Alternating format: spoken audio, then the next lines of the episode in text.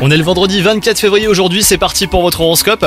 Les taureaux, si vous êtes en couple, vous savez vous montrer à l'écoute de votre moitié, mais passez sous silence vos propres ressentis. Quant à vous les célibataires, vous faites passer l'amitié avant l'amour et cette semi-solitude vous convient. Les énergies qui vous entourent essaient toutefois de vous mettre en garde face au contre-coup. Côté travail, vous vous apprêtez à tourner la page et de nouvelles aventures professionnelles se profilent à l'horizon. C'est le moment de prendre de nouvelles résolutions, hein, d'apprendre de vos expériences et de visualiser du positif. Côté forme RAS pour vous les taureaux, vous faites preuve d'une grande détermination pour avoir une routine la plus saine possible.